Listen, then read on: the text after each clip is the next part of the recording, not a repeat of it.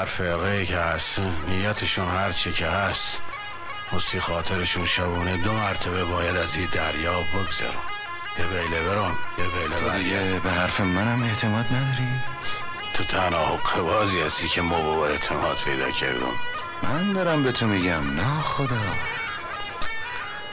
فیلم ناخدا خورشید. از اون فیلم که حتی اگر ما ندانیم که بر اساس یک رمان مشهور از ارنست همینگوی ساخته شده هیچ خللی تو ارتباط ما با اثر به وجود نمیاد. یعنی مثلا شما اگر ندونید که مثلا فیلم اورسون ولز اختباس از محاکمه کافکاست ممکنه که یه تو ارتباطتون با فیلم مشکلی پیش بیاد. یا خیلی وقتا دلتون می‌خواد بعد از دیدن ساعتهای آقای استفن دالدری برید مثلا داستان ویرجینیا ولف رو بخونین با جهان اون آشنا بشید تا چند اندازه دیالوگ ها می‌تونه شیرین شاعرانه و دلچسب باشه؟ تا چند اندازه بازیگرها ایفاگر شخصیت های پیچیده ای هستن که در طول فیلم بهشون می‌تونیم مثلا راجع به جاجای فیلم صحبت کنیم که این ابتکارات آقای ناصر تقوایی بزرگوار به عنوان یک کارگردان معلف تا چه اندازه ناظر بر مقولاتی مثل شخصیت پردازی مثل موقعیت سازی مثل ریتم مثل ایجاد کشش هست. من فقط برای اینکه مثلا شعار ندم به اشاره می‌کنم به لباس علی نصیریان که الان تو این نسخه خیلی خوبی از فیلم که دیدیم. این دو, دو تا لباس عوض می‌کنیم. دو تا پیراهن به تن داره که یکیش با مایه, مایه سرخ رنگ یکیش با مایه آبی رنگه تا هر دو چارخونه است یعنی خود این لباس چارخونه پوشیدن در برابر اون لباس های یک دست سفید یک دست قهوه‌ای که بومیا پوشیدن معرف یک نوع پیچیدگیه. این آدم بیگانه است. متعلق به اون سرزمین نیست متعلق به اونجا نیست. لحجهش فرق می‌کنه. حتی دوبلوری که انتخاب شده براش صدایی داره که یک تشخص رو نمایندگی می‌کنه. این تضاد عملا گویای یک یک درگیریه یعنی مقدمه یک تخاصمه مقدمه یک پیچیدگیه و اون شخصیت شخصیت دلاله. یا مثلا نحوه معرفی شخصیت سرهنگ با بازی فتلی اویسی نشون دهنده اینه که یه آدم آدم مخوفیه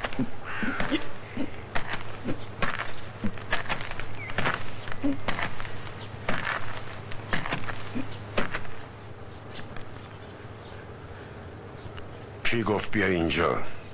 دندونم وکم شکسته بزن به چاک. باز اینجا بیای اینا کار دستت می‌دانم این مخوف بودن فقط به خاطر سیبیلاش یا هیکل گندش نیست. بلکه معرفی این شخصیت توی میزانسنیه که این میزانسن اساسا مخوفه. ناخدا صحنه اول صحنه اولی که ناخدا رو ببینیم صحنه که نشسته داره چاشت می‌خوره. یعنی خود این چاشت خوردن این غذا خوردن نشون دهنده هم شخصیت خانوادگی اوست هم در خود خانواده معرفی میشه هم رمان یک پدر. همه اینها نکاتی نیستش که تو داستان همینگوی باشه. اینا ویژگی های ملی بومی یک اثر جاودانه است که امروز 32 سال بعد از ساخته شدنش کماکان به نظر من یک فیلم فوق العاده است. بلکه یک اثریه که استادی ناصر تقوایی به رخ می‌کشه استادی بازیگراشو به رخ می‌کشه. چهره ای که داروش ارجمند تو فیلم ارائه میده تو تیپ نمایش تیپ یه قهرمان به نام ناخدا به نظرم بی‌نظیر در تاریخ سینما ایران. بازی که سعید پورسوی ارائه میده در قالب شخصیت پیچیده معلول. به نظر من در کنار بازی مرحوم فرنیزاده تو همون سریال دایجا ناپلون جز بهترین بازی هایی که من به عمرم از یه بازیگر ایرانی دیدم و در مجموع همه این بتبندی های مثبت و منفی خیر و شر در خدمت نمایش یک وضعیت انسانیه. یعنی فارغ از اون جنبه های تاریخی مثلا ترور علی منصور یا اون بندر کنک یا اون بندر دور ای که در واقع آخرین استقرارگاه یا آخرین معمن تبعیدی هاست. اصلا کل ارجاعات تاریخی فیلم رو در خصوص تاریخ معاصر و حوادث زمان شاه مثلا نادیده می‌گیرم. اون چیزی که برام مهمه انسانیه که در مرکز این کشمکش ها قرار داره و اون انسان بودن و اخلاق مداری رو ناخدا نمایندگی می‌کنه که در اوج مشکلات و بدبختی ها سعی می‌کنه شرافت خودش رو حفظ بکنه. از آرامش در حضور دیگران ما شاهد گرایش تقوایی نویسنده هستیم به بهرهگیری از ادبیات. یعنی ناصر تقوایی پیش از فیلمساز شدن یکی از نویسندگان پیشرو دهه چهله و در سطح در واقع اون استعدادهایی که بعدها بارور شدن. یعنی محفلی که نویسندگان دهه چهل داشتن تقوایی یکی از استعدادهایی بود که از جنوب سر برآورد و در کنار تعدادی از نویسنده های دیگه نسل بعد ادبیات ما رو ساختن. بنابراین گرایش تقوایی به ادبیات عملا تو کارنامه سینمایش هم قابل مشاهده است. از آرامش در حضور دیگران و نزدیکی دنیای تقوایی به ساعدی رفته رفته تا سریال با شکوه دایجان ناپلئون که اختباس جانانه ای از رمان پزشکزاد بنابراین وقتی که دوباره در فیلم سال 1365 خودش ناخدا خورشید به سراغ همینگوی میره ما تعجب نمی کنیم فیلم رهایی که مثال زدن این مردهای در واقع پاکت به سری که تو همین فیلم دیدیم انگار از اونجا داره میاد از فیلم رهایی داره میاد.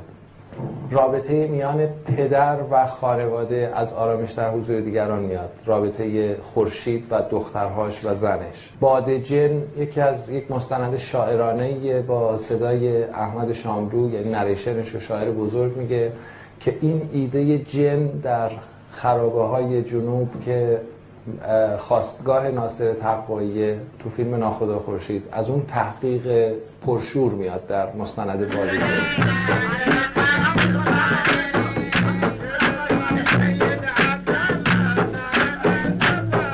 وقتی همه اینا رو با هم جمع می‌کنیم می‌بینیم که یک فیلمساز میراستار تلاش های خودشه. دقت کنید میراستار تلاش های خودشه.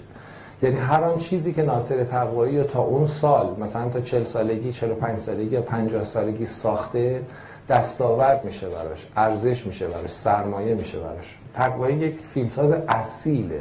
یعنی کسیه که ادبیات می‌شناسه موسیقی می‌شناسه و مهمتر از همه سینما رو می‌شناسه. تقوایی اختباسی کرده که من یه بار دیگه عرض می‌کنم که اگر ما نخونده باشیم و نشناسیم همینگویو هیچ هیچ مشکلی هیچ اخلالی ایجاد نمی‌کنه نخوندن اون رمان تو ارتباط ما با فیلم.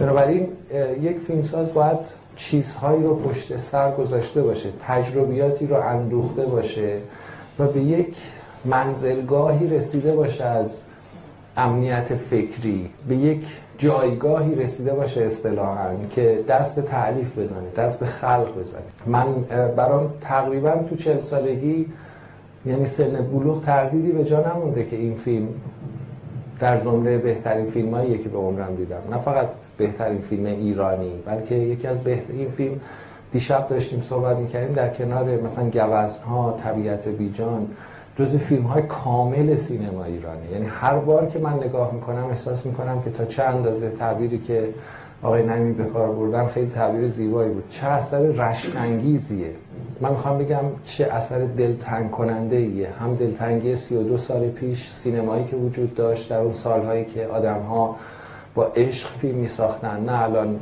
کاسب کارانه و برای خوش آمد دیگران. و نکته دوم اینه که دلتنگ کننده خود ناصر تقوایی و خلای بزرگش در سینما ایران که واقعا سینما ایران رو تنها گذاشت با کمکاریش. البته دلایل کمکاریش دلایل بسیار محترمیه.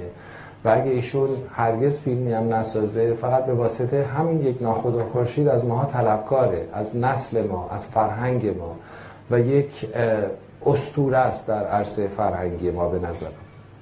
و نکته آخر دلتنگ کننده دلتنگی من بیشتر دلتنگی برای یک سینمای نابه یک تجربه شیرین. وقتی آدم وارد سالن سینما میشه همچین فیلمی نگاه می‌کنه احساس می‌کنه که درست اون مقصد رو انتخاب کرده درست وارد سینما شده چون تعریف فیلم اینه. این اون چیزیه که از گریفیس تا اون روزگار تلاش کردن برای تحققش. سینمایی که اخلاق مدار باشه. اخلاق مدار نه به مفهومی که امروز خیلی روزنامه ها اینا می نویسن اخلاق مداری یعنی که تو وقتی یک فیلم رو نگاه می‌کنی میای بیرون آدم بهتری شده باشی. نه. نه اینکه کینه توستر پدر سوخته تر یا ناغلاتر بشی. وقتی یه فیلم می‌بینی احساس می‌کنی که این فیلم یک تجربه شیرین تو اما با تزکیه است به تعبیر ارسطو زمانی که یک فیلم نگاه می‌کنی احساس می‌کنی که درک تو از جهان هستی بالاتر رفته. درک بالاتر به معنی این نیستش که مثلا شمارش اعداد اگه تا 20 بلدی یه فیلم کمک کنه که تا 25 یاد بگیری. نه. بینش شما رو دستخوش تحول کنه یک زاویه تازه‌ای به شما هدیه بده که از اون زاویه هم جهان رو نگاه بکنید این فیلم در عین حال که قصه سرگرم کننده ای داره در عین حال که در مایه های بومی رو به زبان جهانی داره مطرح می‌کنه در کنارش در واقع ارائهگر یک سری خسائر فراموش شده انسانی هم هست. همونطور که گفتم یکی شرافته یکی شجاعته. رفاقت مثلا اون چیزی که تو فیلم بین ملول و خورشید اتفاق میفته رفاقته. ببین این جمله ای که خورشید به ملول میگه وقتی اون پوله رو بهش میده و می‌دونیم که ملول دائم الخمره و آدمیه که زندگی به سامانی نداره دو تا زن داره یک وضعیت به هم ریخته ای داره به لحاظ روانی وقتی اون پول رو بهش میده محبت نمی‌کنه خورشید بلکه یه جور اعلام نگرانی می‌کنه از دوستی 20 ساله‌ای که امروز به اینجا رسیده. من می‌خوام تاکید کنم روی اینکه تا چه اندازه ناخدا خورشید فیلمیه که احترام می‌ذاره به شعور مخاطبش. یعنی نه خیلی فیلم روشنفکرانه که مباحث مورد نظر خودش رو به شکل پیچیده و غیر جذاب ارائه کنه و نه در این حال فیلم مثلا عام پسند با مفهوم پوپولیستیشه. من یه زمانی راجع فیلم های فورد این نظر رو داشتم. اون زمان فکر نمی کردم یه فیلمی تو سینمای خودمونم باشه که همچین ویژگی داشته بود من سی سالم بود وقتی مثلا یک فیلمی از فورد رو نگاه کردم احساس کردم که باید سی سالم می‌شد که این فیلم رو بفهمم. چون تو دوران دانشجویی هم دیده بودم و اون فیلم اینقدر اون تاثیر نذاشته بود. الان احساس می‌کنم ناخدا خورشیدم این ریختیه. یعنی یک یک در واقع ماعده جاودانیه. که تو هر زمانی شما از سهم خودتو ازش طلب می‌کنی. مثل یه دریایی میمونه که هر چقدر ازش بگیری تمام شدنی نیست. من اینو شعار نمیدم. واقعا دارم راجع به فیلم محبوب خودم صحبت می‌کنم که رعایت جزئیاتش توسط آقای تقوایی گاهی وقتا هوش از سر آدم می‌بره. ما وقتی خط اصلی رو رعایت بکنیم اختباس کردیم. اما اگر چیزی از داستان به درد اون بخوره و بخوایم از اون استفاده کنیم این داستان منبع الهام ماست. دیگه اون اثر اثر اختباسی نیست. اثر اختباسی اثریه که شما اگر اون رمان رو خونده باشین می‌تونین تشخیص بدین که کاملا بر اساس اون رمان ساخته شده. مثلا کاری که کوروساوا می‌کنه با آثار شکسپیر اختباس بومیه. یعنی حتی اسمش رو عوض می‌کنه. مثلا رن یعنی آشوب. بر اساس شاهلیر اینو می‌سازه. منتها کاملا با درون مایه های ژاپنی با در نظر گرفتن شرایط تاریخی ژاپن تاریخ فئودالیسم ژاپن بحث زندگی سامورایی وار و و و. یعنی وقتی همونطوری که راجع به ناخدا خورشید گفتم وقتی شما فیلم آشوب رو نگاه می‌کنید احساس می‌کنید که فیلم ژاپنیه. بعد می‌فهمید که ای بابا این اقتباس از یک اثر مشهور شکسپیره. این تغییرات خلالی در مسئله اقتباس ایجاد نمی‌کنه. ولی یک زمانی هستش که من یک نکته ای مثلا نکته از خود بیگانگی در آثار آلبر کامو. مثلا در یک اثرش مثل بیگانه. مثلا من از این خوشم میاد و اینو یک بخشی از این رو می‌گیرم و تو یک اثرم استفاده می‌کنم. این الهام پذیر بودن یا ادای دین کردنه. اما اقتباس غیر قابل تغییر اصلا نمی‌تونه باشه. یعنی اولا که ما یک فرم ادبی رو داریم تبدیل می‌کنیم به یک فرم سینمایی. یک چیز مکتوب رو داریم تبدیل می‌کنیم به یک ساختار بسری بنابراین تغییر از اساس صورت می‌گیره. ولی دخل و تصرفی که مورد نظر شماست این دخل و تصرف برمیگرده به زاویه هنرمند. مثلا کاری که هاکس با همین رمان داشتن و نداشتن می‌کنه به نظر من تبدیل به یک فیلم شیرین میشه. یعنی فیلم داشتن نداشتن هاکس اصلا یه فیلم شیرینه. به خاطر اینکه مثلا شخصیتی که لورن باکال همسر بوگارت نقشش رو بازی می‌کنه تو فیلم کمک می‌کنه به این شیرینی. یعنی یک دختریه که لات بازی در میاره مثل زنای دیگه فیلم هاکس و شیرین زبون پررو خیره سره و از اون طرف رابطه ای که مثلا والتر برنان نمایندگیش می‌کنه. اونجا جای سعید پورسمی والتر برنانه. برعکس سعید پورسمی جای والتر برنان. والتر برنان به خاطر اون شمایلی که تو فیلم های وسترن داشته تو فیلم های هاکس، فورد و دیگران عملا یه پیرمرد با نمک. پس با یه فیلم شیرین سر کار داریم چون جهان هاکس اصلا جهان شیرین یعنی هاکس اصلا حوصله تلخی و غم و اندوه و گله و شکایت و اینا نه. هاکس مثل مولویه منتها تو جهان تقوایی تو اقتباسی که تقوایی داره می‌کنه همون سعید پورسمیمی که در قالب ملول ایفاگر اون نقشه این کمک می‌کنه به تلخی بیشتر داستان. یا مثلا خود ناخدا تنهایی ناخدا. به ویژه با اون نقصانی که داره در بدنش یعنی یه دستی که نداره داره ما رو با یک شرایط بغرنج روبرو می‌کنه. از این نظر کاری که هنرمند می‌کنه به نظرم با این تغییرات دو کار می‌کنه. یکی اینکه تا چه اندازه می‌تونه اثر رو بومی کنه. برای چندمین بار تکرار می‌کنم بخاطر این خیلی کار سختیه. تا چند اندازه می‌تونه یک کار بومی کنه. و نکته دوم اینه که تا چند اندازه می‌تونه جذاب ترش بکنه یک داستان رو. خاجه ماجد پا نداره ناخدا دست نداره. ببین شرح یک تضاده. در واقع خاجه ماجد به دلیل فقدان اون عضو مهم یعنی اعضای مهم یعنی پایی که نداره به راحتی میمیره. قربانی ضعفش میشه. اما آن چیزی که ناخدا رو تبدیل به یک شهید در فیلم می‌کنه تبدیل به یک سلحشور در فیلم می‌کنه قدرتیه که در یکی از بازوانش. اصلا تو معرفی ناخدا یک دیالوگی وجود داره که فکر کنم جز صحنه های حذف شده این فیلم. حذف شده به خاطر اینکه بعضی از این نسخه ها متاسفانه این صحنه رو ندارن. که در توصیف ناخدا وقتی می‌پرسن میگن ناخدا همونی که یه دست نداره میگن نه همونی که یه دست داره.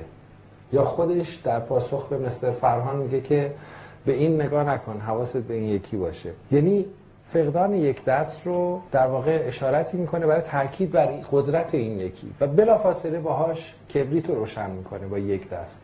می‌خوام بهتون بگم که این قرین سازی ها انقدر به شکل ظریفی تو کار تقوایی هست که آدم کیف می‌کنه. در توصیف این که یک فیلمنامه تا چه اندازه دقیق و مینیاتوری نوشته شده و اجرای کارگردان تکمیل اون فیلمنامه است. یعنی تقوای فیلم، فیلمنامه نویس تقوای نویسنده تقوای معلف صحنه است که مثل فرهان در حین خود حرکت و خدافزی از اون خونه تبعیدی ها می‌رسه به اون آب انبار. لحظه درنگ می‌کنه و نگاه می‌کنه. سپس به راه خودش ادامه میده. کمتر فیلمی در عمرتون تو سینما ایران دیدین که یک واقعه اینجوری پیشگویی بشه که اون آبنبار اون نقطه طلایی که در بسیاری از پلان ها وجود داره اون قتلگاه خواجه ماجد خواهد شد. یا مثلا در یک مواردی خصوصا در صحنه رساندن مسافران اول تاکید میشه بر لوکیشن داخل اون لنج که اون لنج یک اصطلاحا اندرونی داره یا بیرونی داره. اون اندرونی جاییه که قراره climax فیلم توش رقم بخوره. و در نهایت تو دوئل بین سرهنگ و ناخدا خورشید ما می‌بینیم که ناخدا از هوش خودش کمک می‌گیره برای پیروز شدن بر سرهنگ. چون سرهنگ اون, اون یکی لاشخوره رو میفرسته بالا و خودش از پایین میره و ناخدا می‌فهمه این موضوع رو و غافلگیرش می‌کنه. پیامد این هوش یک تقابل تازه است. این بار اون از ناخدا با هوش داره. همون کسی که کینه ناخدا رو به دل داره و همش میگه فکر کشتن تو هم. یعنی اون از همون تمهید ناخدا استفاده می‌کنه برای کشتن خود ناخدا. یعنی درست لحظه که ناخدا فکر می‌کنه این رفته بالا اون پایین پنهان شده. اینقدر از این ظرافت ها وجود داره. مثلا همین دیالوگی که اعلام میشه که این خونه به آدمی آباده خرابه به جن. این می‌تونه یک جمله باشه از یک شاعر زبون باز منظورم از زبون باز به شوخی میگم. منظورم کارکرد زبانشناسی در شعر شعره. می‌تونه تکهی باشه از مثلا کسایی که تحت تاثیر فلسفه زبان هایدگرن حالا نمی‌خوایم بریم تو اون بحث. ببین میگه خونه به آدمی آباده خرابه به جن. اینجا حسب به قرینه شده. یعنی خونه به, آب... خونه به آدمی آباده خرابه به جن آباده. مگه خرابه آباده؟ مگه خرابه آباده؟ خرابه نقطه مقابل آبادانیه. خرابه آباد به جن. یعنی جن محل استقلالش خرابه است و اون چیزی که باعث میشه این خرابه پاورجا جن. ببین چقدر تمهید زیبایی. و این جنزدگی در طول فیلم تبدیل می‌کنه یک عنصر متافیزیکی داره به فیلم میده. یعنی ما احساس می‌کنیم که این تبعیدی ها که تو اون منطقه مستقرن این آدم هایی که این خونتی که تو رفتار رو در کلامشون می‌بینیم اون فقری که می‌بینیم اون اون رفتارهای گاه اگزوتیکی که می‌بینیم این نشون دهنده یک پیوند میان جهان مادی و یک جهان دیگه ای که حالا جن داره نمایندگیش می‌کنه. جن از کجا میاد؟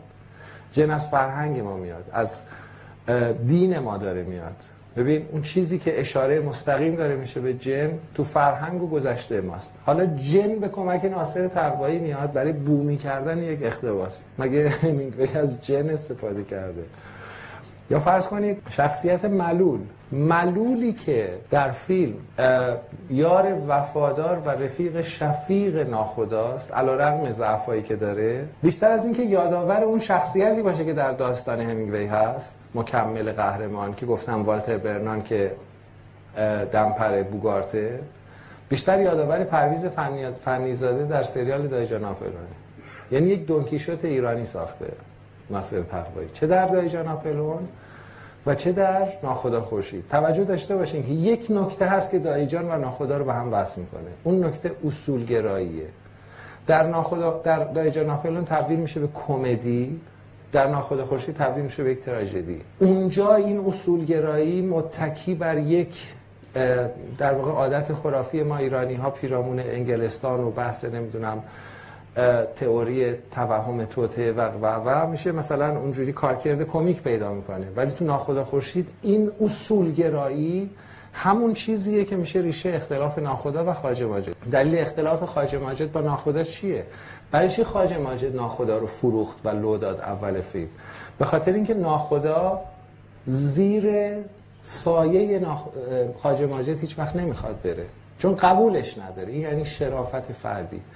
یادتون باشه ناخدا سه تا دختر داره. این دختر داشتن اونو آسیب پذیرترش می‌کنه. پدری که پا به سنین پیری گذاشته. صاحب سه تا دختره و همسر و یک دست نداره. ببین تا چه اندازه این شخصیت می‌تونه سمپاتیک باشه. حالا در مواجهه با آخرین کاری که قراره جزی از معمولیتش باشه. آخرین سفر.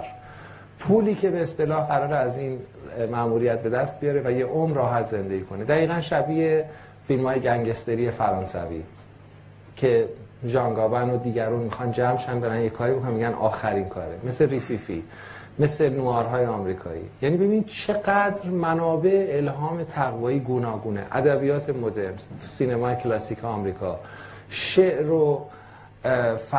نصر کلاسیک خودمون. ممنونم ملول. خیلی زحمت کشیدین سی خاطر پول نبود آقای مهندس. کاری پیش بیاد کجا پیدات کنم؟ لنگرگاه قبل خونه سعدون. بیافت بگیر.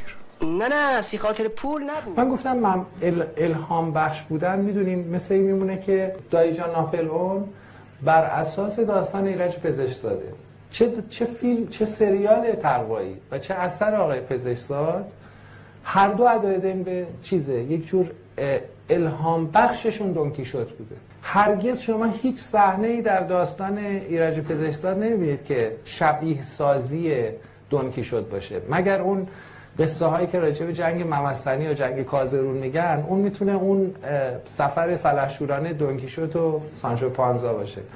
ولی هیچ ارجاع مستقیمی به داستان سروانتس وجود نداره. ولی در کلیت ما احساس می‌کنیم که ادایده داره می‌کنه یا الهام الهام گرفته از اون رابطه مرید و مرادیه که توی اثر سروانتس هست. میگه که اسم این بمبکه. میگه چیه؟ میگه بمبک. میگه بمبک یعنی چی؟ میگه بمبک رو شما بهش تو زبان خودتون میگین کوسه. که وقتی سینه به دریا می‌زنه چوچو چوچو چوچو چو میره. ببین ما داریم راجع به یک شخصیتی صحبت می‌کنیم به نام بمبک. نه راجع به یک لنجی که آدم ها سوارش میشن. ببین در نگاه تقوایی اشیا هم جانبخشی میشن یعنی روح دارن. از جمله بمبک که شخصیتیه که به آخر عمرش رسیده. میگه امروز فرداست که شورتی ها بیان اینو چیزش کنن. یعنی توقیفش بکنن. پس باید یه کاری باهاش کرد. پس همونقدر که ناخدا به ته خط رسیده بمبک هم به ته خط رسیده. حالا تو این مواجهه استراری تو این شرایط خاص وقتی اون سکانس فینال مورد نظر شما اتفاق میفته ما راجب ما توی بمبکیم خب؟ بعد تو اون بمبک یه تعلیق داره فیلم. تعلیقش اینه که از همون اول ناخدا به ملول میگه که ملول حواست باشه اینا خیلی پدر سوختن خیلی ناقلان. یعنی ما آماده یک مواجهه ایم. برای اولین بار در کل فیلم مماشات ناخدا رو می‌بینیم. که ما ناخدا با اینا مماشات داره میره میگه که تو چه فکری هستی؟ اینقدر فکر کشتن نکن. میگه تو فکر کشتن تو هم ناخدا. یه ناخدا داره شوخی می‌کنه. داری خواب کشتن کیه می‌بینی؟ کشتن تو. وسیعتی داری بکن. عجب گوشت تلخی داری تو؟ یه همچی شو قشنگی.